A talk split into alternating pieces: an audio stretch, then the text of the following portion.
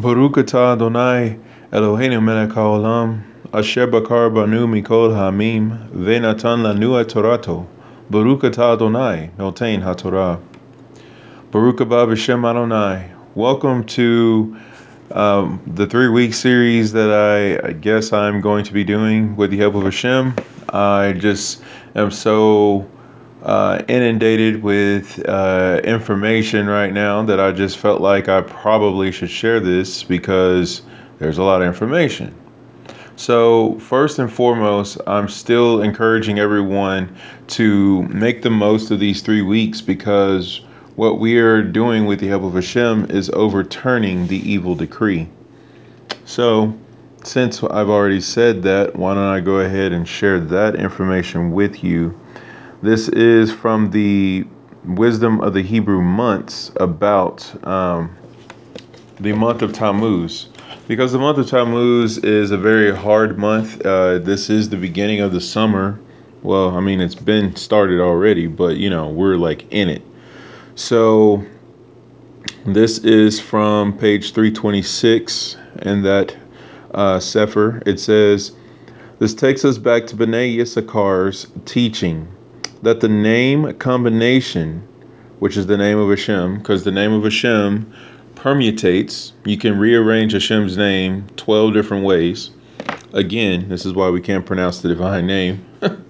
Because uh, which one are you going to do, and how are you going to do all 12 of them all at once? Because you know, you just know, because it's all supernatural, that it has to be that all 12 arrangements of Hashem's name is pronounced all at once when we pronounce the divine name, which only happened on Yom Kippur at the height of the service, and then not only that, but only the Kohen Hagadol spoke it via the Shekinah.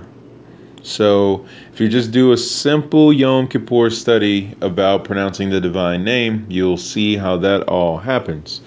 There was even one source that myself and Hasis came across that we talked, we uh, read about how the Kohen Gadol was actually swallowing as the Shekinah spoke out through his mouth the divine name.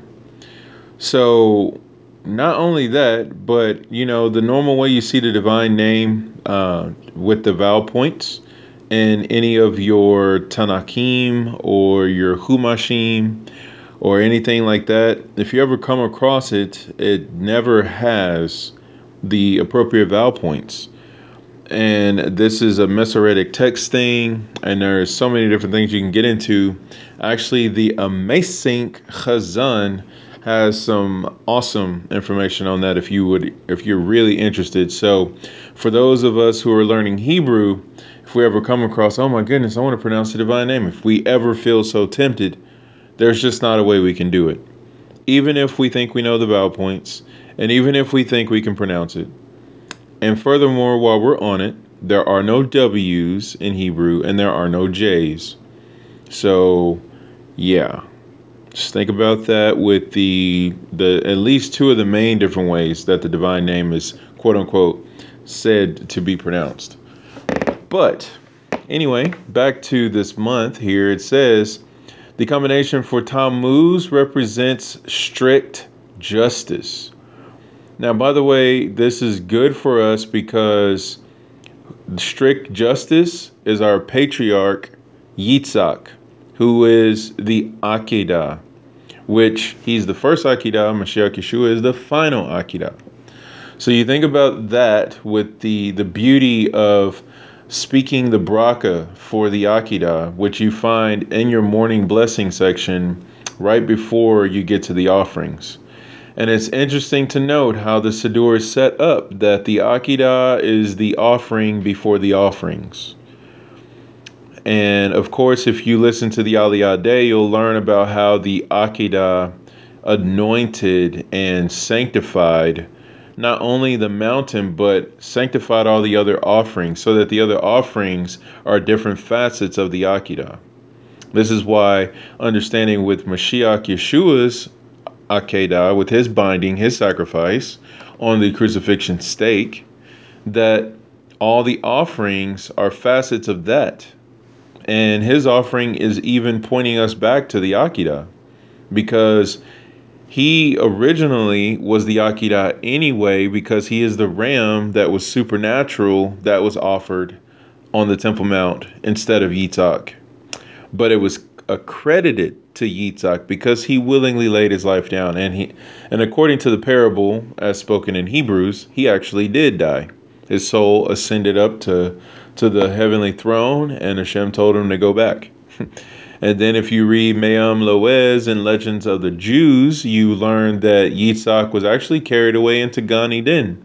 And that's why he did not depart with his father as his father went to Beersheba, which after he got to Beersheba, speaking of Abraham, that Chaye Sarah happens, which is the death of Sarah. So Chaye Sarah obviously is the life of Sarah, but in Chaye Sarah, that Torah portion is where Sarah dies. So when you really think about the Akedah and the merit that we have there, that we are actually in a opportunity and a position for sweetening the judgment because the Kabbalistic mentality is that if you want to, um, basically, if you want to take the judgment and you want to sweeten it, you want to overturn it, you have to have something that is from that same line of, of uh, flow, if you will, because all of the Sefirot that talk about, you know, kindness and justice and mercy, uh, wisdom, uh, knowledge, you got beauty, you got uh, victory, glory, and things like that. Like all these different sephirot, they're attributes of Hashem, and they are actually filters of His light, because Hashem is spirit, right? And so the spirit is what actually brings forth illumination, like literally brings forth light. And so you have Hashem who brings his light down into creation, and the only way that we experience any uh, illumination is it comes through the Sefirot. So it flows through each of those little bubbles until it gets down to Malkut. This is why Yeshua said, Seek first the Malkut, the kingdom of heaven because when you do that, you're seeking the righteousness of Hashem, and everything else is added to you. Because Malkut is king, like that. That is the synthesis of everything that comes from the supernal heavens down into this world. So if you are going to the spout, so to speak, of the divine flow when you're seeking first the kingdom. And so Malkut is going to spread out all throughout this world and all throughout creation. So, therefore, if you want to worship the sun, you're only worshiping a fragment of Hashem. If you want to worship the moon, or if you want to worship other gods or deities or anything like that, those are all offshoots from Malkut, which you got to go back to Malkut to get it all in the right perspective. So, you know, it's kind of like when you grab all of your things that have been scattered out all over the table, or if you dropped books or stuff and they fell on the floor. Just like if you went just to one particular item, you're missing all of your stuff. And if you just picked up one item out of what you dropped, then that's the equivalent of idolatry, you know, as far as the analogy here of not seeking first the kingdom. So you must seek first the kingdom because that's the only way to get a a tangible full picture of who Hashem is. And this is why he's given us his Torah. And he's brought down, you know, himself and given it to us so that we can actually have a picture. You know, he can we can see the image of the invisible. Yes, Shaul wrote about that to the congregation in Colossae. So, back to the wisdom of the months. It says, because it reverses the spelling of Hashem's name. So when you spell Hashem's name backwards, mercy is turned into justice. Because Hashem's name spelled the way we normally see it, the Yod and Hey with the Vav and Hey, straightforward, that is Hashem's aspect and attribute of mercy. So he has compassion upon us, it's unlimited favor, it's grace, if you will.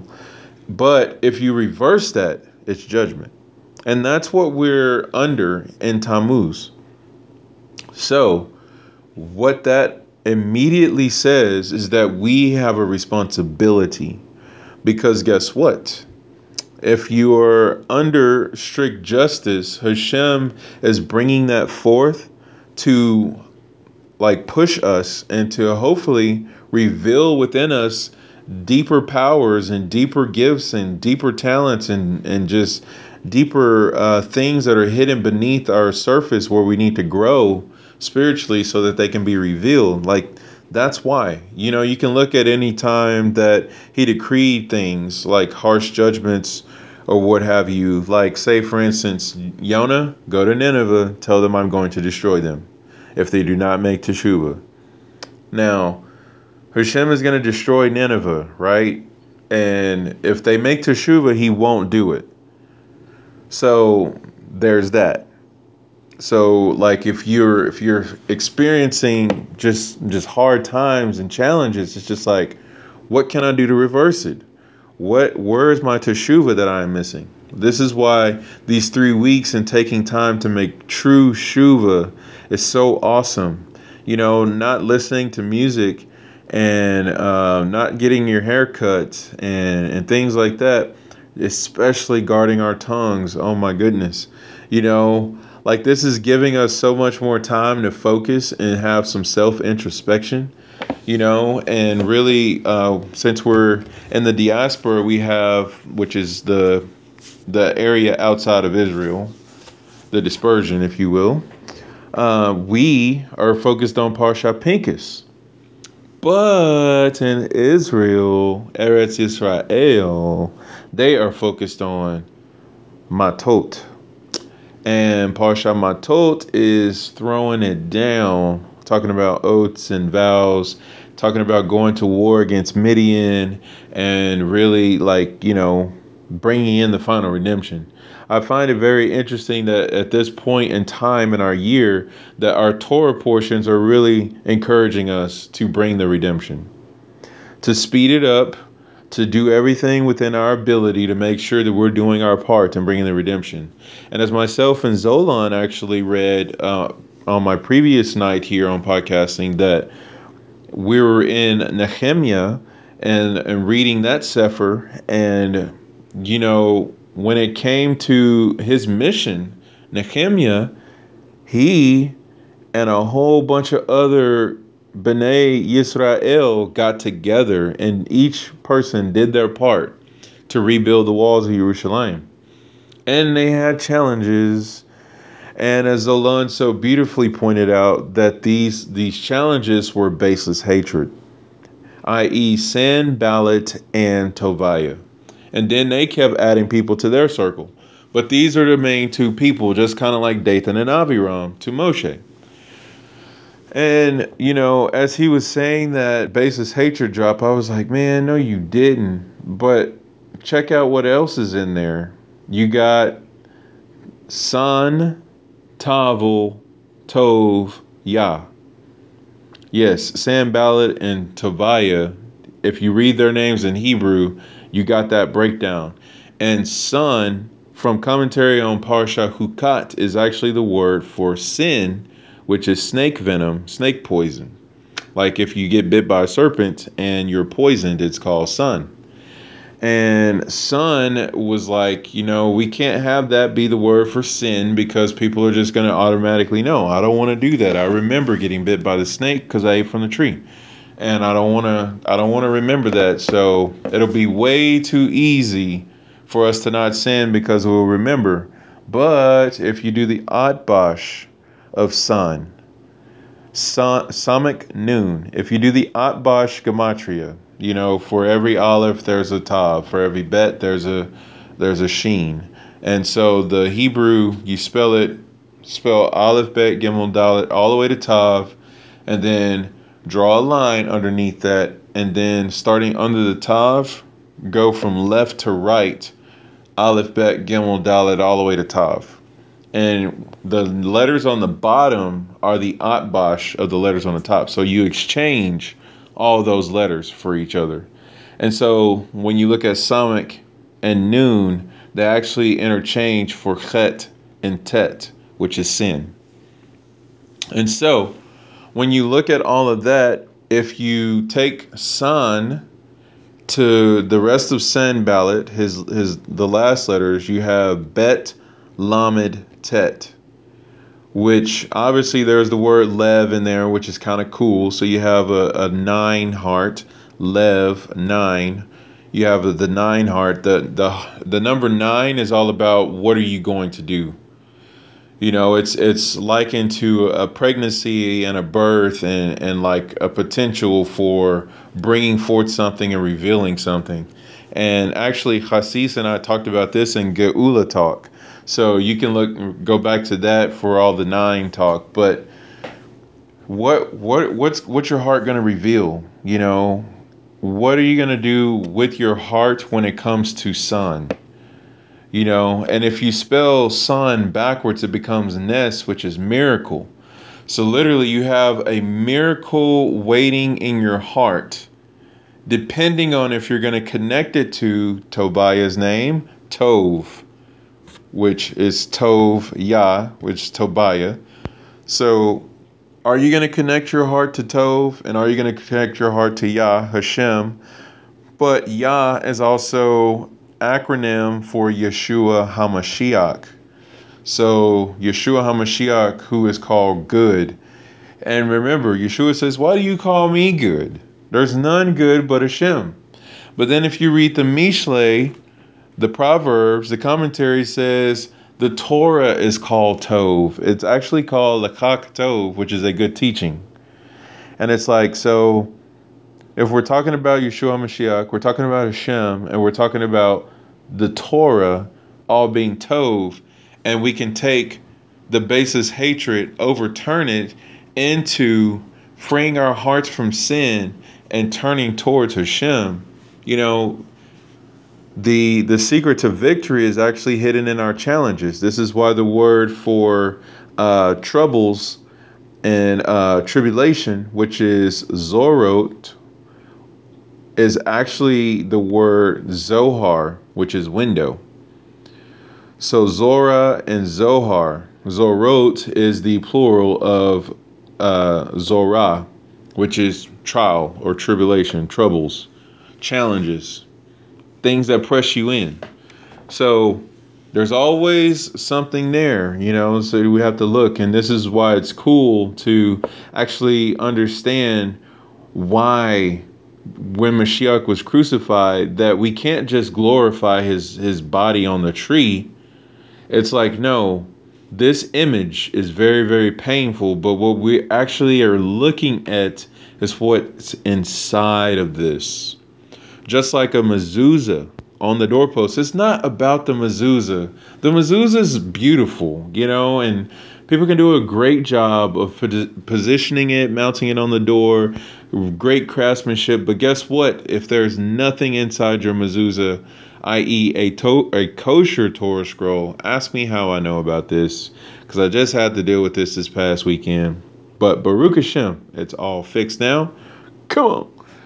So yeah, it's what's inside. Because if you don't have a kosher scroll inside your mezuzah, then your mezuzah is of null and value You gotta have a kosher scroll in there. You gotta have literally the word of God written on flesh.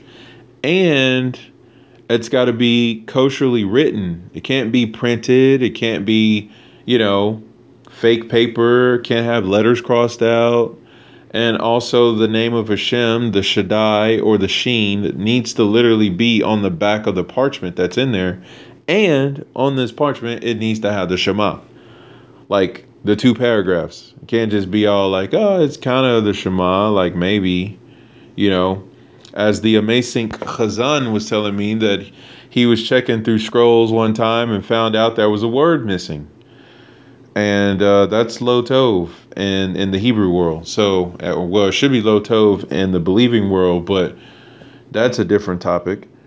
Anyway, so don't take away a, a word of Hashem, much less a letter of Hashem. So, what's inside of what Mashiach portrayed as he was like miraculously suspended on this tree? Because this is actually connected to the serpent that was on a pole from Parsha Chukat, because the only way the serpent was able to remain in the air for people to be able to see it, to look towards Hashem, was because Hashem held it up. And this is why Yeshua didn't come down when people were telling him to. Because had he wanted to, he wouldn't have, because his will is so submitted to Hashem, but at the same time, he's supernaturally held up there because there is no way to kill the word of God. There is no way to destroy it. But yet, he allowed himself to be up there. He allowed himself to be broken, just like the sapphire tablets. There really was no way to break them you realize the sapphire tablets is the same thing that Moshe's staff was made out of. And when Moshe threw down his staff, it turned into a serpent. So like it didn't break. So like what is that? So he can throw down his staff, but he can't throw down the sapphire tablets. I mean, they're made from the same thing. So it's just kind of like where where are we doing here? So they only broke because they were supposed to, and Mashiach only bled because he was supposed to. And remember, when the sapphire tablets, which were broken, just like Mashiach's body, those are one and the same. The broken tablets, the broken body of Mashiach, put them next to each other. They are a mirror reflection. When the tablets were broken, the only letters that remained on the tablets were Sheen, Bet, Tav, which is Shabbat. If you also rearrange those letters, you get Tashuv, Tav, Sheen, Bet which is return, make teshuva, repent. The broken body of Mashiach Yeshua is for the Shabbat, it's for repenting. So, therefore, if you place your trust in Mashiach and you have entered into him through his death and be raised anew through his resurrection, it's through the Shabbat. Through the Shabbat, we experience a death and a resurrection. We go through the air of Shabbat into the morning, into the afternoon, and then into the evening where we light the Havdalah candles. And that's a full cycle of being immersed into Mashiach's death and actually being raised with him to life. Because when he died, it was the beginning of Shabbat. Like right before they got his body in the grave, obviously, because his gra- his body was buried, wrapped in a linen, just like we do our challah loaf and put in a tomb before candle lighting. So, in other words, when you're lighting your candles, you are aligning yourself with the time when Mashiach Yeshua was buried. So now you're burying yourself, you're taking up on yourself the death of Mashiach Yeshua to enter into the Shabbat, which is his body being broken for you. And then this is why we're eating the challah loaf that's broken for us, and we're drink we're drinking the hagafen, which is like the blood that was spilled, you know, and all that. And then what happens? At the conclusion of Shabbat, there is a multi wick candle that represents the two stones, the two Mashiachs, if you will, that Hashem gave to Adam. Um, this is from Pirkei de Rabbi Eliezer. I know I've been just kind of conglomerating sources since I've started this podcast, but you know, like Baruch Hashem. So uh, if you have, by the way, if you ever have any questions, where did you source out so and so? There is actually a, a feature of a voice message that you can click on the link if you're on a different app other than Anchor. And if you're on Anchor, you can hit message and you can send me a message and I can send you a source. Or however you want to do it because I also have email address too if you want to do it that way. And for those of you who know me in person, you can just ask me. Anyway, so Hashem gave Adam these two stones and he struck them together, and that's where the bracha for the Borei Me'orei Ha'esh, who brings forth the illuminations of fire, came from. Who cre- uh, creates, Slika, who creates the illuminations of fire. And so when Mashiach was resurrected, this is at the, that same time where Adam was actually getting kicked out of the garden and it was dark and he needed the fire of Hashem, which could only be provided by the two Mashiachs, the two stones, if you will, to take him out into the night, only to return after being brought back in by Hashem.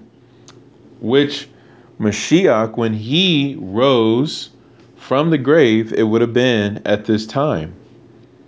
Now, he himself being the multi wick candle, the two stones, being Mashiach ben Yosef, Mashiach ben David, you know, and himself being the light. He is the illuminations of fire. And by the way, he is the one who created the fire because fire was created from him. You know, so there's all that.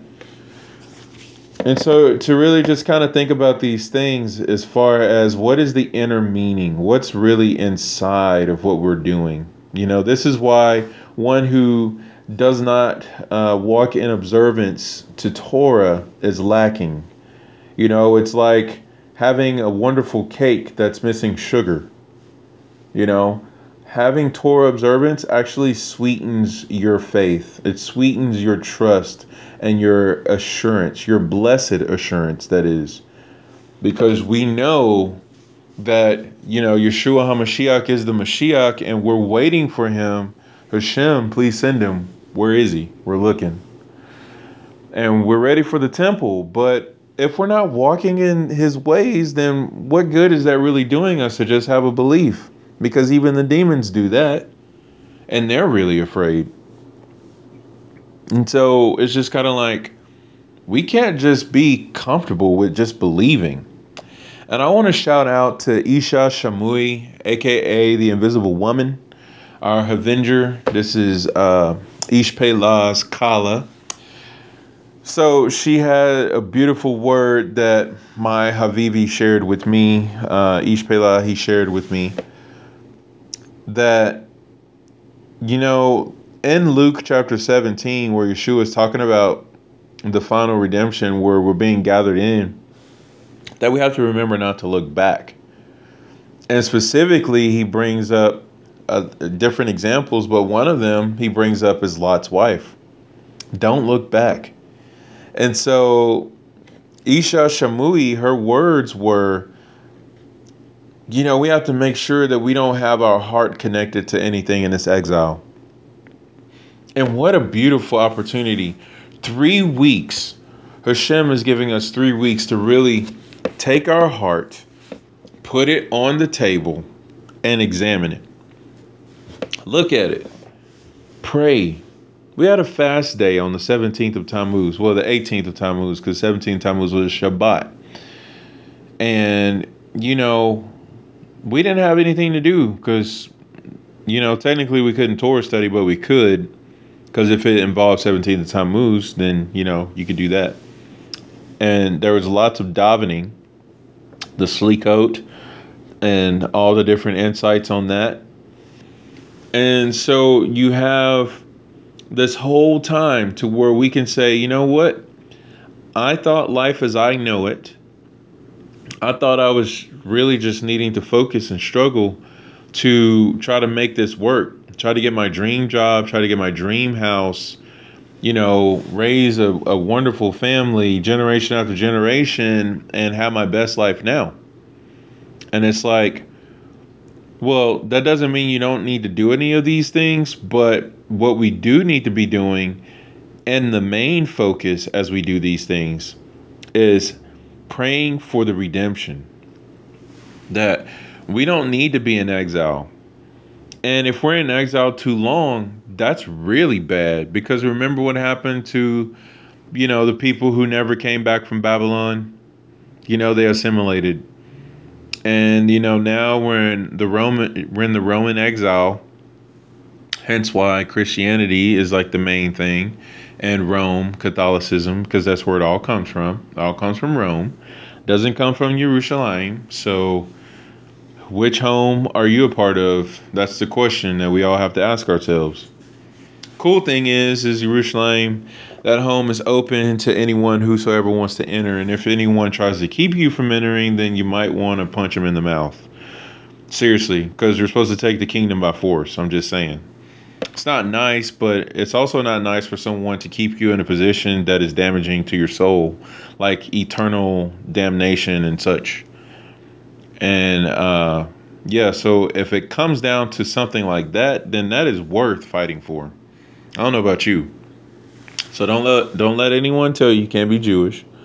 Because if that's the case, then I don't know what all Jews have ever done, like ever, because Abraham is the first Jew. And Abraham wasn't born Jewish, he didn't have a Jewish mother, and he didn't come from a Jewish bloodline. And if we really want to talk about it, he grew up in the epitome of a non Jewish household. So let's just di- let's just let that deal with us right there, okay? So don't let anybody hold you away from Torah. Don't let anybody hold you away from observance, conversion, you know, and believing in Yeshua is not a discreditor or a disqualifier for being converted. There is nothing in conversion that says, well, you can convert if you can do dot dot dot dot dot and don't do dot dot dot dot dot believe in Yeshua. There there literally is not a halakha like that. So if anyone has ever been like, well, if you believe in Yeshua, you can't convert. Well, the correct statement should be if you believe in Yeshua, we don't want to convert you. And if that statement is ever uttered, then you might want to have some soul searching go on from the person who speaks these words. So yeah, that's uh that's all I have to say on that because I'm going to get back to Tammuz and we're turning mourning into joy. So let's be joyful, shall we? So anyway, um it says that the spelling of Hashem's name that stands for his attribute of mercy is when you spell it forward. Like if you have, like we said, the name as we know it, the Hashem. And then it says, um, it is true that strict justice is dominant in this month. But, okay, here's where everything changes. Three little letters. But we can overcome it. Now, overcome is a big word. It means that it's going to be, it's going to take some effort. It's that's what that means ultimately. It's going to take some courage. It's going to take some, I'm not sure about this. Is anybody else going to do this with me? That type of thing. That's what overcome usually implies, insinuates, and infers. The Aliyah day for Parsha Pinchas from Rabbi Griffin, Captain Yisrael Get You Some, on the first and second readings. Just listen to that podcast and really respond to that call. You know, he he dropped some major uh, inspiration. You know, on the three weeks at the end of that podcast before its conclusion. So. I encourage everyone to really check out the Aliyah Day from Rabbi Griffin and uh, man, just wow. We we must overcome, and we shall, by the blood of the Lamb and the word of our testimony. We will overcome. All right, let's do it. We're not Avengers and superheroes for nothing, so let's put our powers to work. Oh yeah, in the words of Tony Stark from Avengers: Age of Ultron. All right, Avengers, let's work for a living. so yeah, it's time for us to do that. Got three weeks, and let's let's make it happen.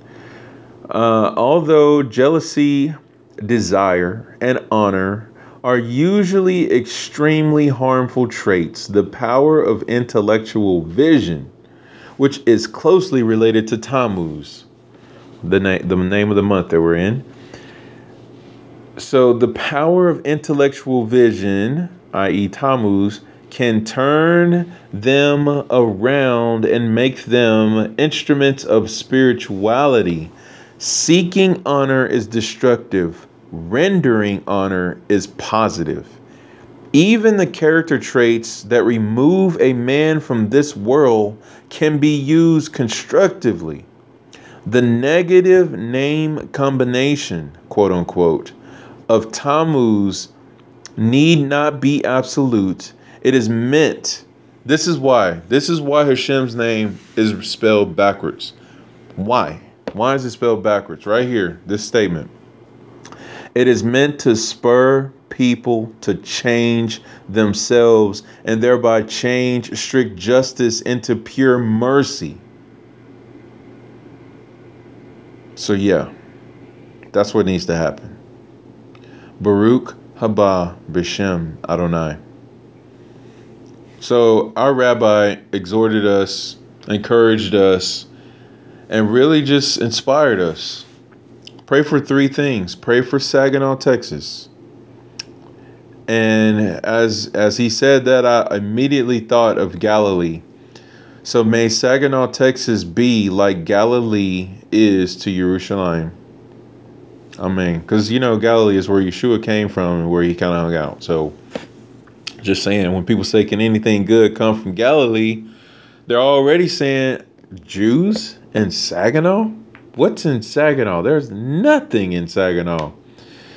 To which my reply is, we got Avengers, we got Get You Sums, we got Sar Shalom. We got Lapid headquarters. Just saying, Saginaw, Texas is where is at. All right, so last step to Jerusalem, or last stop to Jerusalem, shall I say? May it be so. King Yehid tone.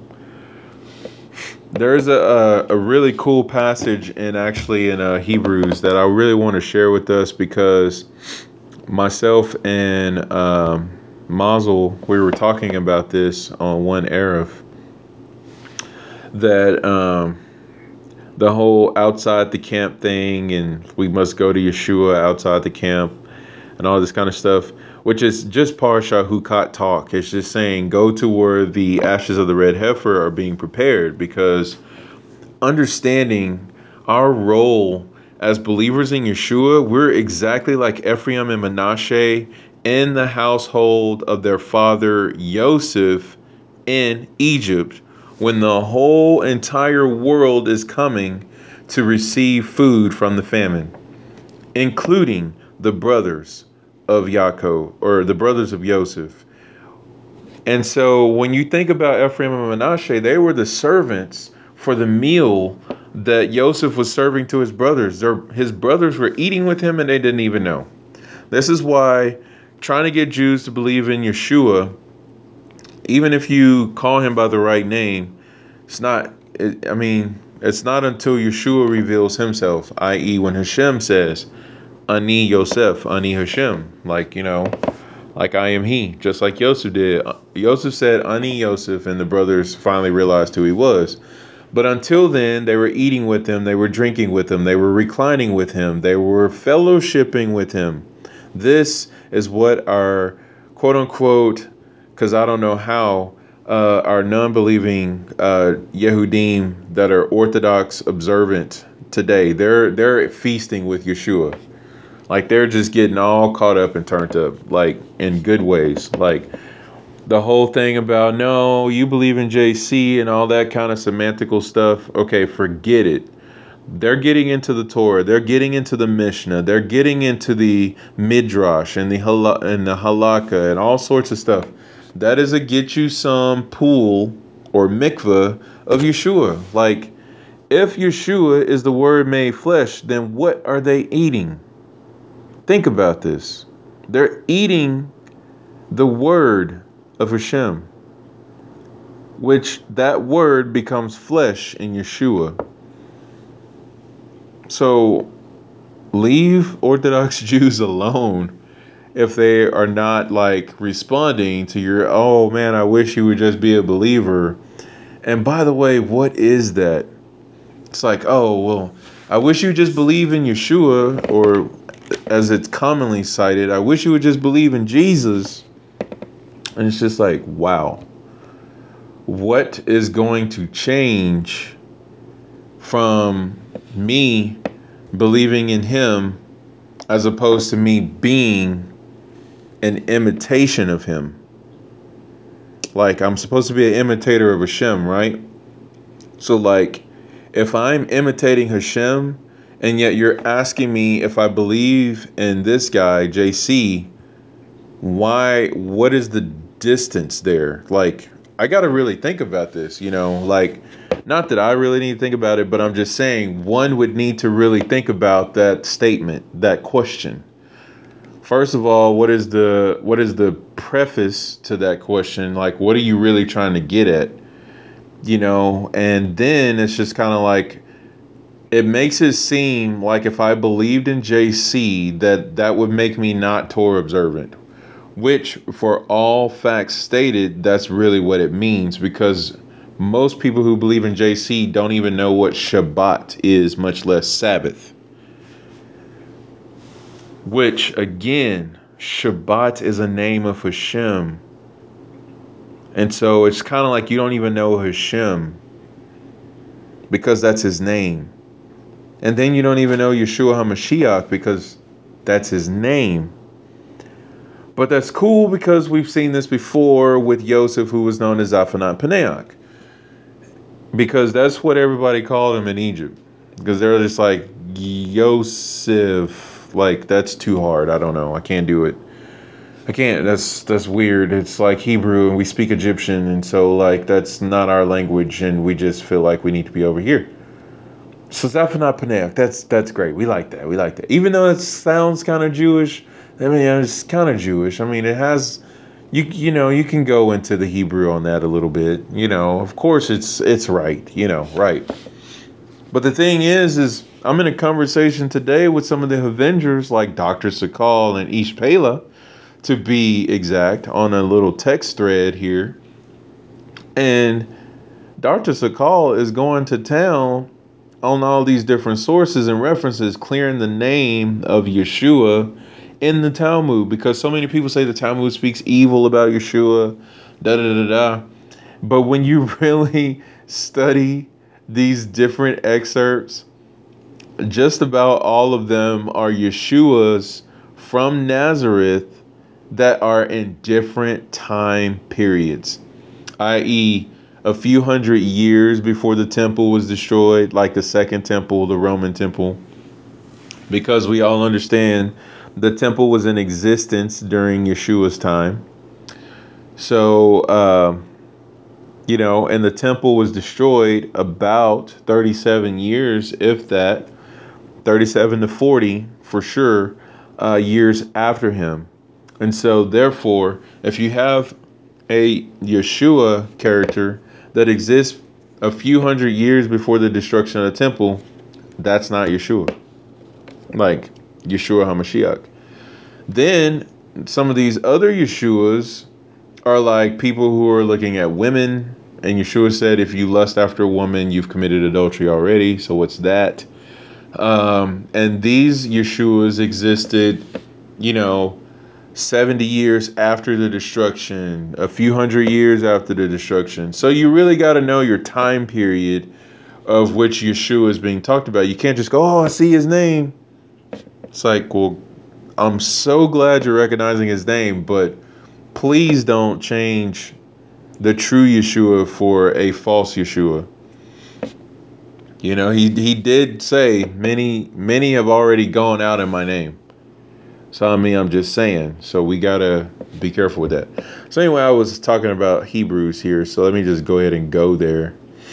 Uh, I believe it is Hebrews chapter 13. Yep. All right. So I'm to pick up in verse 11. You ready? For the sacrifices whose blood is brought into the holy of holies by the Kohen Gadol as a atonement for sin are burned outside the camp. Therefore, Yehoshua, Yeshua, Mashiach Yeshua, also that he might make the people renewed or holy holy covenant people through his own blood. So therefore he might make the holy covenant people through his own blood. He suffered outside the gate. So, just in these two verses, we're looking at Yom Kippur. We're also looking at the ashes of the red heifer because it's burned outside the camp. And then we're also looking at Yeshua being quote unquote burned outside the camp, i.e., sacrificed. And then it says, So then let us go to him outside the camp, bearing the reproach of Mashiach Yeshua. For we do not have a lasting holy city, but we seek one to come.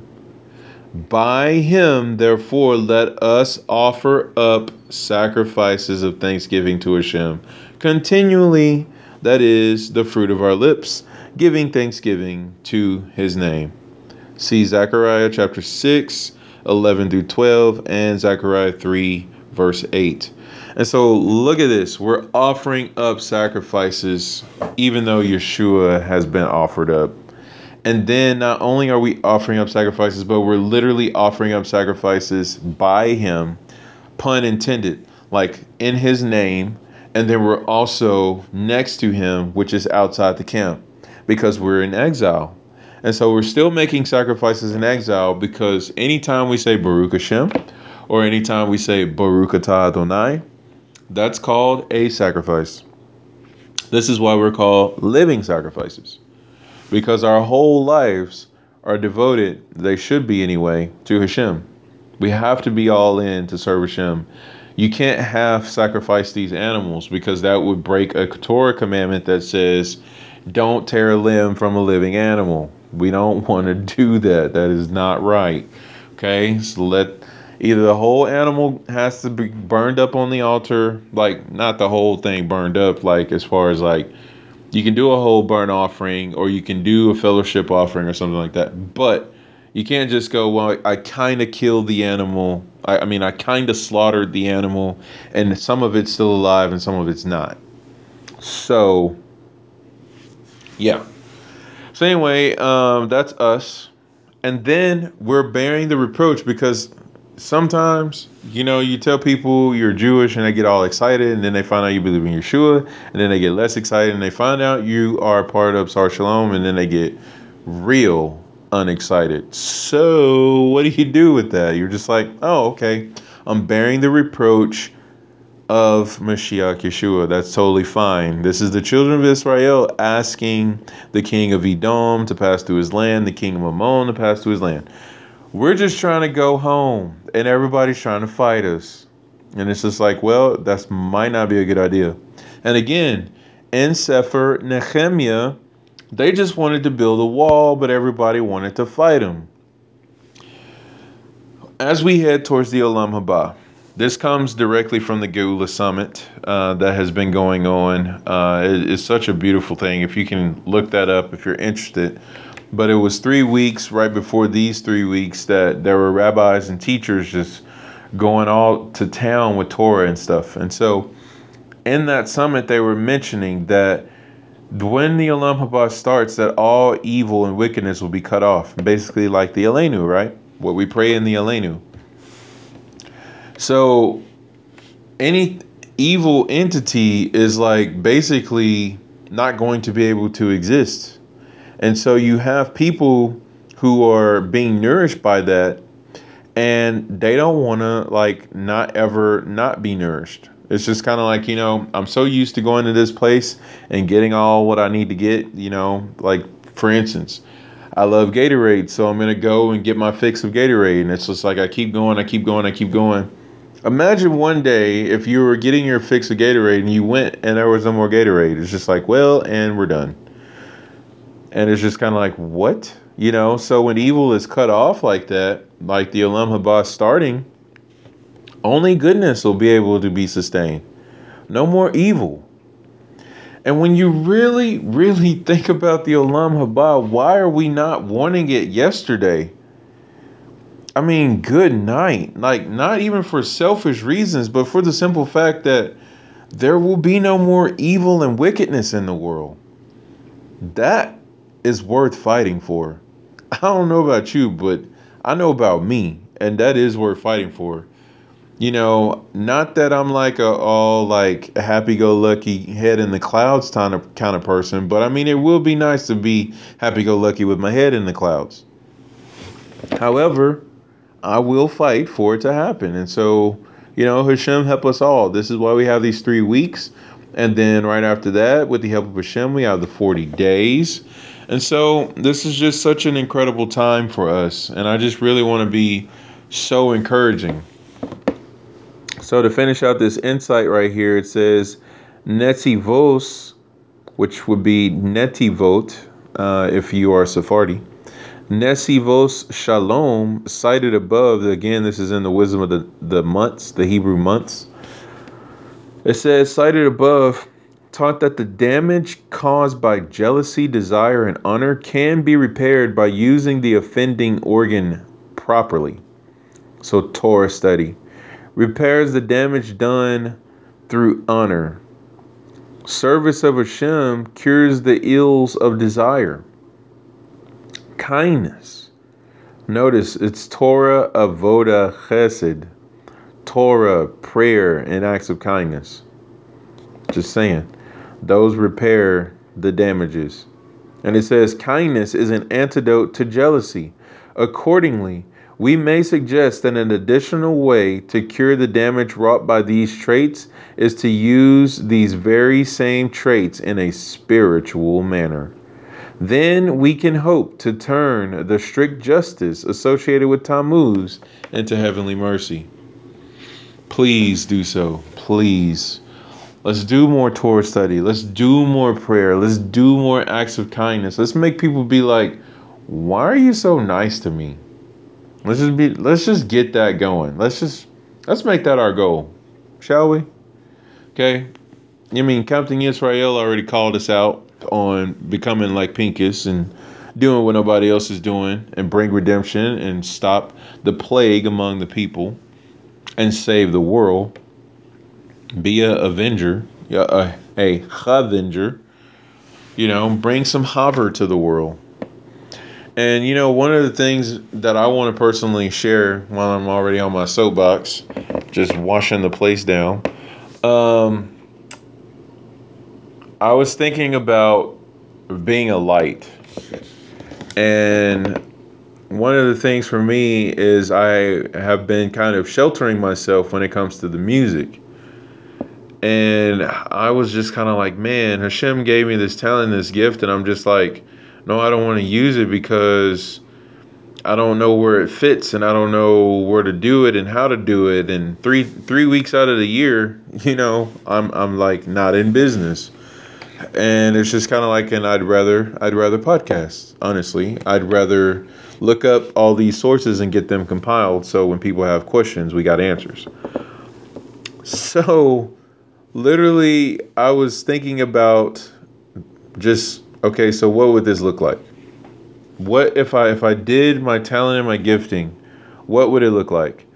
So I wrote it out. I wrote out a vision plan, and honestly I, I fell into the same pitfall that um, the children of Israel fell into in Parashat Matot.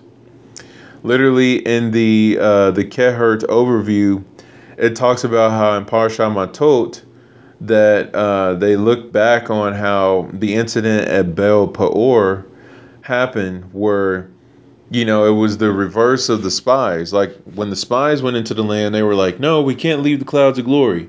And then the incident of Baal Peor, they were like, yes, we can leave the clouds of glory. We're going to go out and change the world.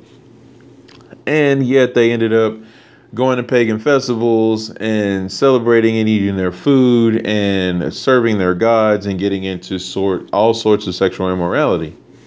Well, not that I went and got all that far. I did not go to parties and drink and get all crazy and stuff. But what I did do is lose sight of the fact that that's not what that means. Like, in other words, if I want to go and be a light to the world, I can't go and be like, okay, so let's uh let's figure out a way to not be like a spiritual rapper, but rap spiritually, if that makes any sense. And what I thought was really cool that actually ended up being a wake up call for me was there was a song that I wrote called Light Show and I took the the premise of like you know disco lights and you know everybody being on stage and all the bling and all the jewelry, all the fancy cars and stuff, And I took all of that and made that a metaphor for how we are supposed to be in Torah. Like, this is how our heart should shine. You know, this is how our words and our character should shine. You know, the true the true picture of what these material items represent is actually what Hashem is calling us to do. Our gift should shine brighter than any spotlight. You know, our our heart should be bigger than any stage.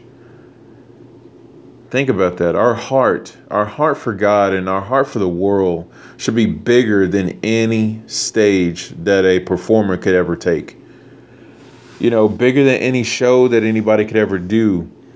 The the words of Torah that we should have engraved on our heart should be more priceless than the most expensive jewelry that we could ever adorn ourselves with. So anyway, I took that kind of premise and I, I, I ran with it and I wrote for all intents and purposes, I wrote a really nice verse. I mean, I'm not gonna lie, it was it was really cool, and I'm like, Hashem, seriously, this is awesome. Played it for my coworkers and all sorts of stuff. People who are not even Jewish, and they got it because it wasn't like all Hebrewed out and tore it out and stuff. As far as like blatant Peshat, you know, I did a Remez song, if you will, very illusionary. So that happened, and it was awesome so um, the conviction happened though with the the setting in of the three weeks, where it's just kind of like that was really creative, Amet. That was awesome, but you are Shomer man. you are not to put your light under a bushel like that. That wasn't a complete bushel, but that was a little bushel. Because what does it truly mean to put your light out there think about this because everybody else who's not Jewish, they're putting their light out there. Who they are, they are just that. You know, I'm I was watching different things before the three weeks started where there are songwriters who uh, showcase their songs and and do the things that they are. You know, they they pour out their heart and they perform it in things and it's just kind of one of these things where it's just like they don't hide who they are. They it's like okay, if they proclaim themselves as a Christian believer, then they're that's what they are. If they are just a you know a charitable person, then that's what they show. If they're just an emotional storytelling type person, that's what they show. But what about for us as Yehudim who are called? Trust me on this. We are called to bring and hasten the final redemption. That's why that's why we're praying for the coming of Mashiach. That's literally why. Like, it wasn't by happenstance that Rabbi Griffin said that we need to pray for Saginaw and we need to pray for Mikvah Shiloah and we need to pray for the coming of Mashiach. No, that is our responsibility. That's why we're called a torch. You need a torch to light up a path, and when it's dark, to make sure that path can be seen. You gotta have one. So, I was just kind of like, wow, so I need to be a Torah observant Jew that raps. Now, what does a Torah observant Jew rap about? Uh, I learned this in the Parsha, you know, and this is what I'm going to share. You know, I almost started rapping, and it's just like no music, no compiling lyrics, okay? Just, just three weeks now. Mourning for the temple. If you get a temple, you can get back to doing that, and you'll never have to do this again. So, what's wrong with you? it's like, okay, everybody, new temple on three. One, two, three. New temple, final temple. Bring Yeshua. Like, just start going crazy. But anyway, um, yeah, so I mean, I wanted to say that to transition to say this Matthew 5 14 through 16. You are the light of the world. A city set on a hill cannot be hidden. Neither do people light a lamp and put it under a basket? That would burn the house down, by the way. Instead, they put it on a lampstand so that it gives light to all in the house. In the same way, let your light shine before men so that they may see your good works and glorify your Father who is in Hashemayim. So that's the thing. It's just kind of like, what if I truly went out there with just straight H dot music and just, you know, lit it up. Like, what? How would that go over? I don't know, right? So, obviously, I've done that in the past with a few mixtapes, but, you know, really launching out, like, you know, going for it. And to kind of summarize this whole talk so far, I've been kind of going on and on about me because I want to encourage you. Because just like it is for music, rap, and dance and everything with me, so it is for you. You're probably an artist. You're probably some kind of crazy engineer, like builder, inventor, or something. You're probably some type of amazing cook, or you're probably some type of amazing painter, some skilled master electrician, some amazing athletic ability type person. Like, I don't know. But whatever it is, you're called to take that light and go change the world with it. Go do whatever it is you do, but bring the Torah, like bring the light, bring all of it your observance. So so I'm a rapper, right? So like for for for example, I'm a rapper. So obviously I'm not gonna be doing concerts on Erev Shabbat to get paid for them. You know, now it's probably different if if the shul is gonna be open and we're gonna sing some songs and things like that. And it's like, okay, drop a rap in there, you know, because we do Na'aseh V'Nishma or something like that. But as far as putting on a concert and doing a tour and traveling the world. Like, no, it's Shabbat. And no, it's Yom Tov. Okay, so that that type of stuff. And when it comes time to, oh, the food's catered. Was it kosher? Okay, well, I got my own. Thank you so much for thinking about me. But it, yeah, you know, and it's morning time. Oh yeah, shacharit. Here's my tefillin. It's just like I want to be over here backstage for a second. I'm gonna be davening shacharit, and then I'll be back for sound check you know, like that. That's it. That's how you change the world. I mean, it's simple. It's it's crazy, but it's simple, right? so, anyway, may we all be encouraged to do that. May we all just do our part because that's what it takes to bring the final redemption. Everybody has to do their part. So, I talked about this thing where you know, we have our 22 days, right? Because when you really look at the three weeks, it's actually 22 days instead of 21.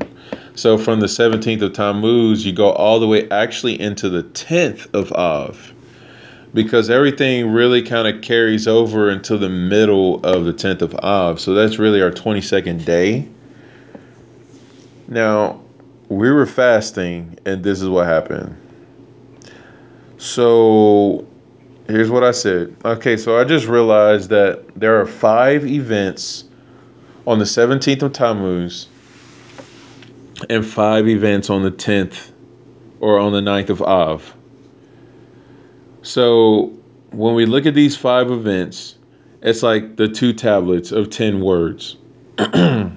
Because you take the five and the five, okay, you make them, you know, like the tablets has five commandments on one and five on the other, and it's actually written on both sides, right?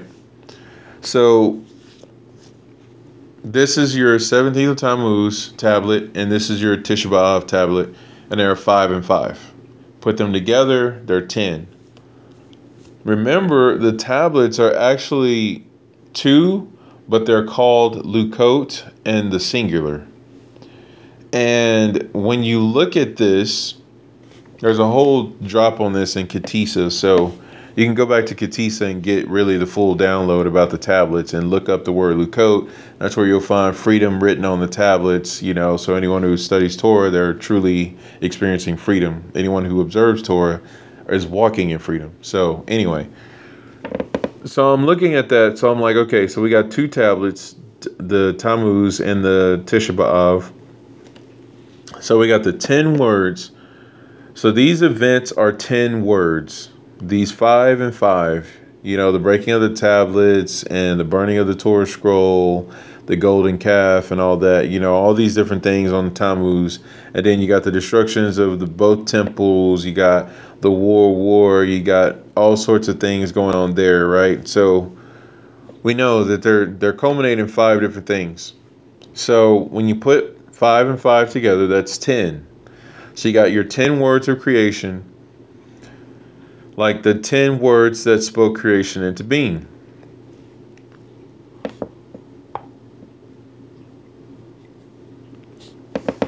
Now these correspond to the Ten Commandments.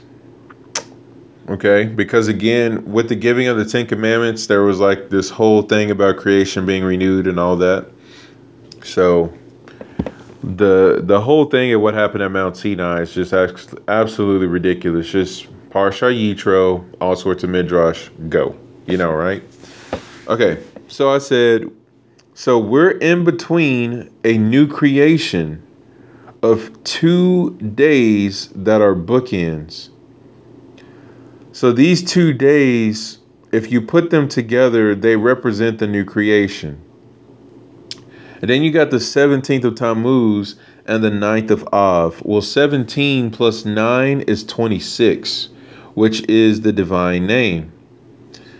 Okay, the Gematria. And then it says, so what we're actually doing with these 22 days is we're unifying the divine name, the Yod and Hey, with the Vav and Hey through the 22, which is the Aleph Tav, the 22 letters of the Aleph Bet. So I was just thinking about that, and I was just kind of like, well, well, that's it. There you go. So then I'm just kind of like, all right, so we've got Aleph, you know, so that was that was Shabbat. That was 17th of Tammuz actually. And on Aleph I learned about the Pesach. And the Pesach is what unified the nation. This is coming from the Jewish wisdom in the number. This is what it says. This offering consisted of a lamb up to one year old, not older, eaten in one group its roasted meat unified it into one piece. No bone was allowed to be broken from the Korban Pesach to fracture its oneness. In truth, the original Korban Pesach was a landmark point of Israel's national formation in the Exodus. In this respect, it attests to God's oneness by the Jews forever turning their backs on Egyptian, i.e., the world's idolatry because Egypt, Egypt represented the world. So any anything idolatrous like ever, if you're a partaker of the Korban Pesach, you're saying, yeah, yeah, yeah. If it's not Jewish, I'm not doing it. Basically, like as far as uh, pagan things go. Again, Fourth of July, not pagan. Memorial Day, not pagan. You're honoring fallen soldiers. Like that's not pagan. That's respect. But anyway, so that was the Aleph, which the Aleph is the the ox. You know, if you look at the letter and the paleo, and so Aleph, the unifier, one oneness. Bait. This is the day I got to uh, inadvertently get a new mezuzah scroll and check my mezuzah and all sorts of stuff. And I thought about the bait because if you don't have a bait, you don't have anything. So you're you can partake of the Pesach lamb, that's fine. But if you don't go in the house, you can't even like enjoy the lamb because you can get the lamb all prepared and ready to roast, but if you don't have a house to roast and eat it in, then that's that's not good. So I was like, okay, so the bait, and the most important thing about the bait is that Hashem is in it, and that Hashem is the guardian of your doorposts. And so I was like, okay, so that's my one, that's my two, okay. So my three was Gimel. So Gimel was all about the Torah and the mitzvot. And uh, from the letters of light, uh, this drop on Gimel here, let me go to it. Um, was looking at that earlier. So Stand by. Still learning how to work this thing. Okay, here we go. Cool. All right. Gimel.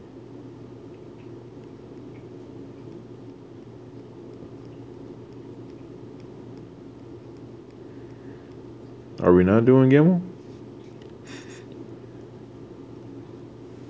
Okay, well, anyway, Gimel was this whole uh, drop on a threefold Torah to a threefold people in the third month. So, Sivan being the third month on the Hebrew calendar, given to Kohanim, Leviim, and Yisraelites. And there was this beautiful story about uh, Aristotle that uh, he had his uh, student that he was teaching. You know what? I'm going to read it because I don't want to mess it up. So let me go back to it. Again, this is Letters of Light. Uh, this is Raskin. And um, let's see here. So let me do the Aristotle story, and then I want to go back to something that was really cool. So it says there is a story told of Aristotle's student Alexander the Great who one day entered his master's home unannounced. To his astonishment, Alexander found Aristotle engaged in immoral behavior. Later, when they were alone, Alexander asked, Is this the way the great Aristotle, the philosopher, the teacher, the mentor, is this the way of the great Aristotle? Says, is this proper ethical behavior? Aristotle responded, When I teach you philosophy and the wonders of the world, I am Aristotle. But here, in private, I'm not Aristotle. And then they go into talking about Rabbi Akiva and how he was uh, the same in public and private to be a contrast. So, what does that have to do with Gimel, right? Well, right before that, it says Rabbi Yehuda Loew, the Maharal of Prague, explains that the power of the number three is the ability to combine two contrasting forces to bring about integration. What does this mean? Let's say a person is born into the world of Torah. He grows up in a cloistered society. He finally goes to yeshiva, or he goes to yeshiva all his life, and he all he knows is God. Finally, this person gets married, Slika goes out into the mundane world and begins to earn a living. He says, Hey, there's a materialistic world out there. There are things besides godliness, besides spirituality. Maybe there are, in fact, two realities. That's red flag. The first reality is God. There's a second reality, the world. And these realities contradict each other. Therefore, Torah is given in the third month because three has the power to merge godliness with the mundane world. For example, our sages state if there is no bread, there is no Torah. Ethics of Our Fathers 317. God expects us to make a living in order to support our loved ones and give charity. And by conducting our worldly affairs according to Torah with honesty and integrity, we are actually finding God in the physical world. Making a living in order to support our loved ones and give charity. Conducting our worldly affairs according to Torah. Again, if it's shacharit, you're taking time for that to happen. You're eating kosher if things are catered, you know, like you're bringing forth, you know, worldly affairs according to Torah with honesty and integrity. That was Gimel. So now I am up to Dalet with the help of Hashem. Thank you, Hashem, for Dalet. Dalet from the letters of the light says this is the fourth letter of the Hebrew alphabet. The numerical value is four and it has a D sound. Okay, the meaning of Dalet is poor, like a poor person, door, like an entry point, and lift up. And what I love about the third definition of lift up, Yeshua says, If I be lifted up, I draw all men unto me. So if you dalet the dalet, if you lift up the dalet, just saying.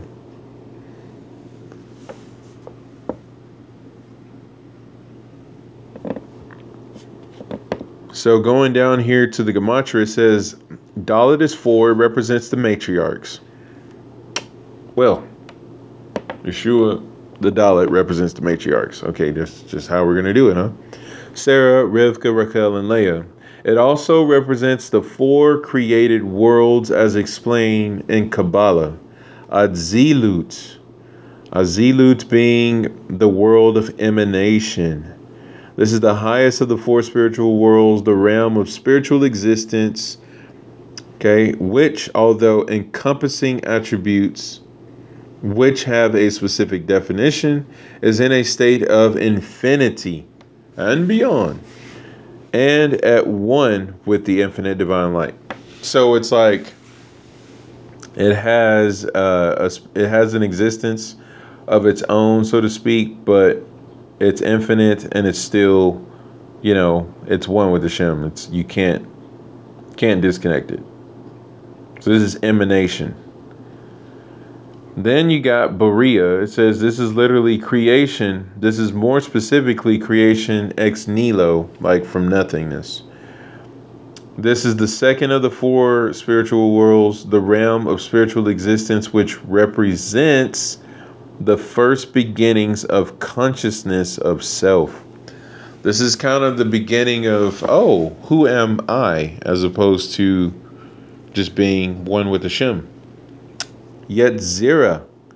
This is the world of formation from the word Yotzer. So then you got uh, Beriah, by the way, comes from Bara, Bore, like to create. Now you got Yotzer form. So now you got formation. This is the third realm of spiritual existence. And it says, uh, in which the limited nature of created beings take on form and definition. So now you can you can see what emanates from Hashem. And it says, This is the abode of the lower classes of angelic beings and the souls of ordinary Jews. Then you got Asiya, which is deed. This refers to the lowest of the four spiritual worlds, the final level in the creative process, which includes the physical universe. This is where we inhabit Asiya. Okay, so it says, in addition, Dalet signifies the four basic elements fire, which is energy, air, which is gas, water, which is liquid, and earth, which is solid. Four also represents the holiday of Pesach, the four cups of wine, the four children, and the four questions. So there's a whole lot here to Dalet. And when you look at the wisdom of the numbers, it says it is finding the place. It literally says it takes four to build a place around a central midpoint. You have to think what is the central midpoint of four? You know, when you think about what we just talked about with Kabbalah and the the energy and the gas, the liquid, the solid, there's a central point, and that is the word of Hashem, like literally Hashem. This is why Hashem's name has four letters to it. You know, this is why Mem, Shin, Yod, Chet, you know, Mashiach, four letters. And so Hashem and Mashiach, four letters, four letters, four places, you know, which are one centralized point, all that. So it says that in this context, for a place is created and defined in the physical realm. So this is why we're hidden in Mashiach. Literally, emphasis on the hidden because it's hard to see if you're hidden, right? So this is why sometimes people go, I don't know how you're a Jew and you believe in Yeshua, and like it's like, yeah, I'm hidden in Mashiach, manifesting the four worlds right here in front of you, and they're like four worlds. You're crazy. Don't know what you're talking about. And it's just like, well, I would love to teach you sometime, but uh, for now, this is all I can do. Anyway, So, number four, it says four corners of the world. It says the circumstances of exile, which is galus. So, galus, when Israel is exiled from their home, denotes an unnatural state of affairs. Another reason why us praying for the redemption is not crazy because right now everything that we're experiencing experiencing is not natural. We think this is natural. This is not. Okay? It says it mirrors the situation in which four directions of the physical world have diverged from its central spiritual point. This unfortunate situation is not destined to last. Hallelujah. Just as God redeemed the children of Israel from the Egyptian exile, so too will the Jewish people once again celebrate Geula, redemption. Though dispersed to the ends of the world, those at the four directions will converge back to their homeland and gather us from the four corners of the world back to our land. There's a whole thing that G. Shekel did about Mashiach gathering us and us being gathered in through him. And you look at Yeshua's words where he says, Oh, Yerushalayim, how I long to gather you in, like chicklets underneath her wings. You know, and so we know we'll be gathered in because Hashem cares about us. He's like a mother coming for his children. And so I know that kind of sounded probably weird because you're like, did you just call God a woman? It's like, no. Same thing Yeshua did. You know, he said, I long to gather you in like a mother gathers in her nursling. So, like, did Yeshua say he was a woman? I'm just saying, like, let's not go off the derrick here, you know. All right, so let's wrap this up, right? Been talking and talking and talking. What what's the point? Why am I even sharing anything? I'm sharing stuff because I want us to all be inspired and encouraged to get out of exile and to really take advantage of these three weeks that the strict judgment and justice that is above us and around us that it's changing and that the more teshuva we make and the more we do what we're supposed to do and engage the world and bring about the final redemption the better it is so why not be better okay so the dalet uh, back over here with the wisdom of the Hebrew letters is the symbol of dimensions and concern. I love it. So, what I want to do here is go to one of these headings. Let's go to Chesed hand with hand and heart. Because, you know, we need to make people be like, why you why you so nice to me? What's wrong with you? Why are you always smiling at me? Why always just smiling? What's wrong with you? Why you always so helpful? We need these kind of complaints. All right, so it says the Kotzker says it is not enough merely to contribute money. Be involved with all your heart in helping others. Emes ve'emuna. Okay. It says, Our rabbis and teachers stressed through homiletical interpretation and moral exhortation that every Jew must seek ways to find what his less fortunate brother brethren need and provide it for them. Some examples as follow. In commanding Israel not to neglect its needy, the Torah says, you shall not close your hand against your destitute brother. Devarim 15:7. Rabbi Yisrael of Ruzhin explains the initials of this verse can be rearranged to form the acronym Tehillim, Psalms. This teaches that it is not sufficient to only offer words of encouragement to the needy or merely to pray and recite psalms for them he must include constructive action, as the following verse states, but rather open wide your hand to him.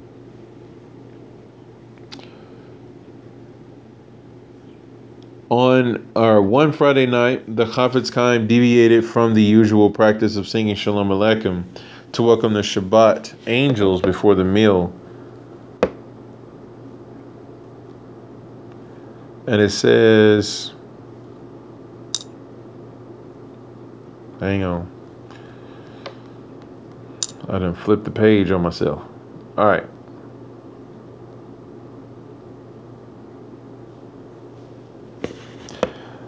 So instead, he rushed to recite Kiddush and to begin the meal.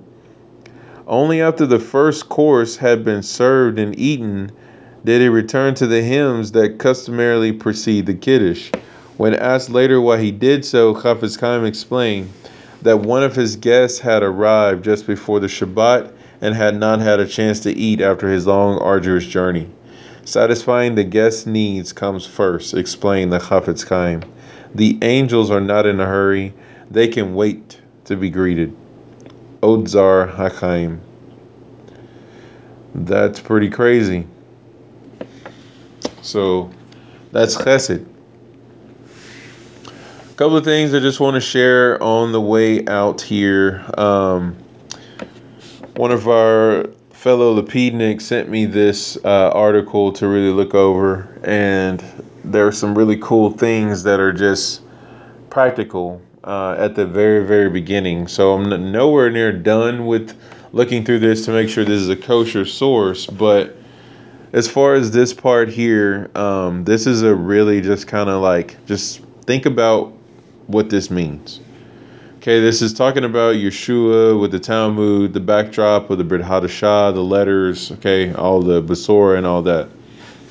So it's going to town. It says, uh, let's see here.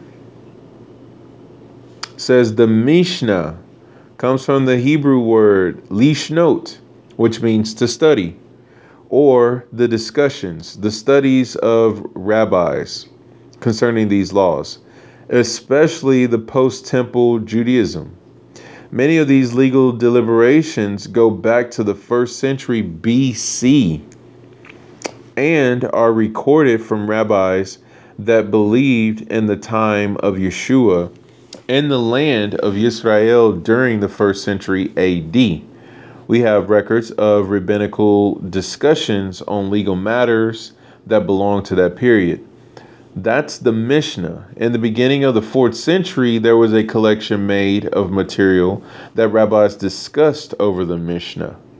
In other words, rabbis continue their discussions and trying to understand and come to a fuller implementation of the laws brought about in the Mishnah.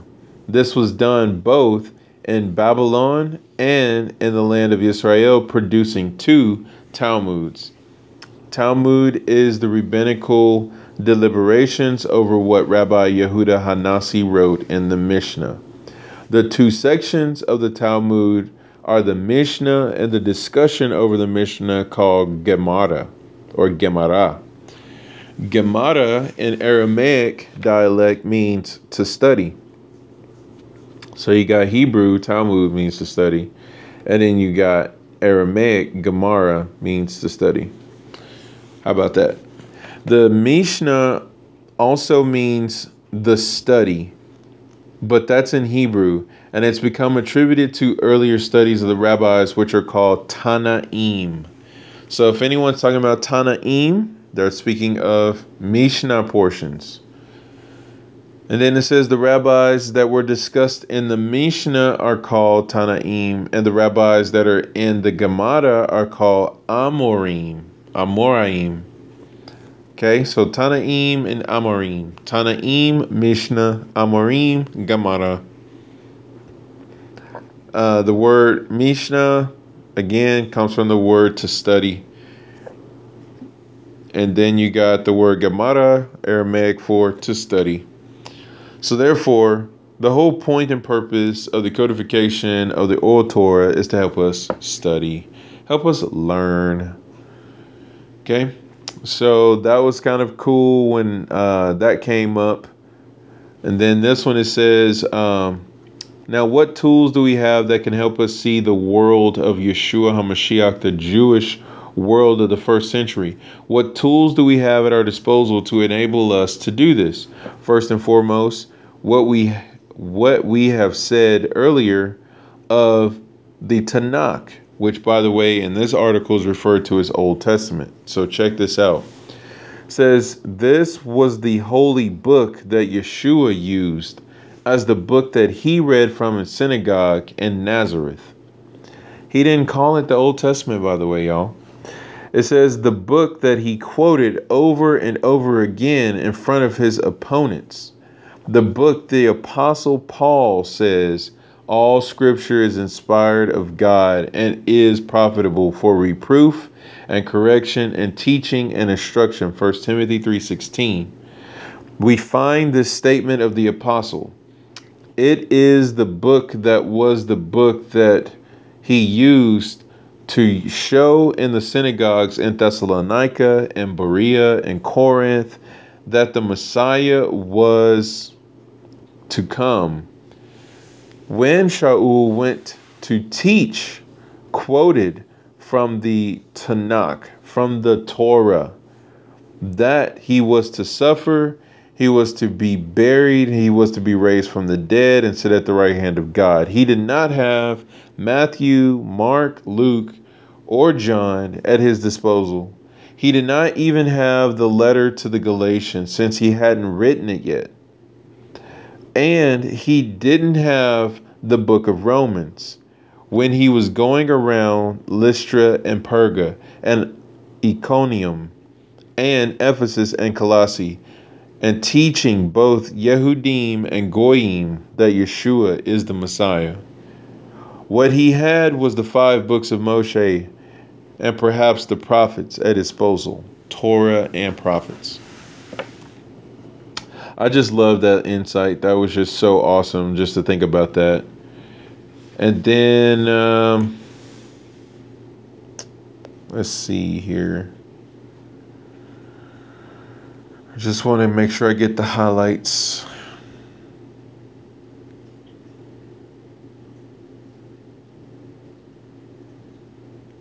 This is an insight from 17th of Tammuz. It says, agonizing over these events is meant to help us conquer those spiritual deficiencies which brought about these tragic events.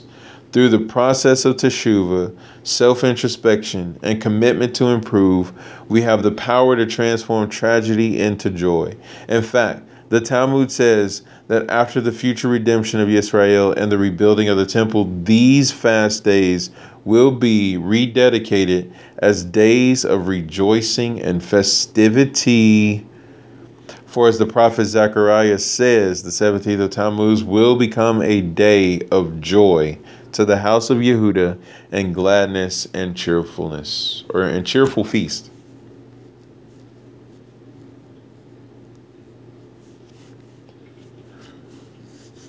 And I'll end with some Rabbi Trugman, aka Rabbi Tonka Truck. He was speaking on Parashah Korach, and he says, in our case as well, the urge to question God's righteousness and letting these infants die may be the result of our limited vision. This is in response to when Korach and his people perished, there were lots of infants that uh, were eaten up by the earth because it was Korach and his whole household, Dathan and Abiram, their household, and the 250 and those who rebelled with them. So you got a lot of like youth and young children and babies. And this is like this is hard to swallow, you know, and it's just like, wait, I was cool with Korach obviously getting justice, even though I'm not excited about him getting justice, but at the same time, whoa, like there were so many more other casualties in this, and what did they do to deserve this? Right? So this is what he's speaking on. So he says, so this may be the result of our limited vision, for we we are unaware of all the other factors that only God can account for. This quandary led the Baal Shem Tov to declare that after one has amassed wisdom and knowledge and even explored the deepest Kabbalistic mysteries, one should still choose simple faith above all else. This type of trust in God's divine providence has been negatively derided as just simple faith. Yet, when confronted by life's complexities, inherent paradoxes, and perplexing dilemmas, this approach allows us to penetrate the surface of reality by relying on this deep understanding of God's omniscience. Yeah. So I was asked, you know, how come the prohibition of not eating from the tree of the knowledge of good and evil is not a part of 613 commandments? And I said, because it is the 613 commandments. Because if you don't eat from the 613 commandments, you have eaten from the tree of the knowledge of good and evil. This is why people say, I'll do this mitzvah, but I won't do that. You know, all the Levitical laws are done away with, and we don't have to do that anymore. Shabbat can be whenever we want it to be. That's because you've broken eating from the tree of the knowledge of good and evil. Because the Torah is called the tree of life, so you should partake of it and eat its fruit. To which the original Midrash says, had we eaten from the tree of life first, then the tree of the knowledge of good and evil would have had no effect on us. For those of us who have accepted the Torah, Naaseh V'Nishma, completely, and we don't nullify, we don't seek to push anything away, we want to do it all, and we're just here for Hashem. The the whole fact of this is evil, I don't like this commandment, and all that, quite frankly, is null and void. Mashiach has redeemed us from the curse because we are partaking from the tree of life, and i.e., the tree of the knowledge of good and evil, and its death have no sway over us. So we need to definitely stay true and cling to Hashem because you who cling to Hashem are alive today. Um, what else? I mean, I have to share this. Uh, what was this from? This was from the daily daily wisdom on the parsha. This was talking about uh, where did I put it? I know I took a picture of it because I was just like, "What? Are you kidding me?" Yeah, this is uh, Korach's sons did not die. Twenty six eleven. And uh, this is what it says from Likutei Sichot, volume 33. It says, Had they acted upon their regret, they would have been spared even this lesser punishment. Their survival shows us the tremendous power of repentance, even when it is not acted upon as it should be. This insight should quiet any doubts that we have about the response or about the possibility of redemption in our times. Even merely thinking about repenting is sufficient to bring about the final redemption, especially when this is added to the merits that we have accrued throughout our long exile. The Torah we have studied, the commandments we have performed, and the martyrdom we have suffered. Likutei Sichot, volume 33, page 170, FF. Literally, it just says, that if we see the tremendous power of Teshuvah, it should quiet any doubts that we have about the possibility of redemption in our times. Merely thinking about repenting is sufficient to bring about the final redemption. Hakadosh Baruch Hu, help us to think, help us to cry out we yearn for your return. Rebuild Yerushalayim. Grant us to be gathered in to our new home in Mashiach Yeshua, the new Yerushalayim. Amen ve'amen. Baruch haba b'shem Adonai. Baruch atah Adonai Eloheinu melech haolam, asher natan lanu Torat emet, ve'kaye olam nata. Baruch atah Adonai. Noten HaTorah.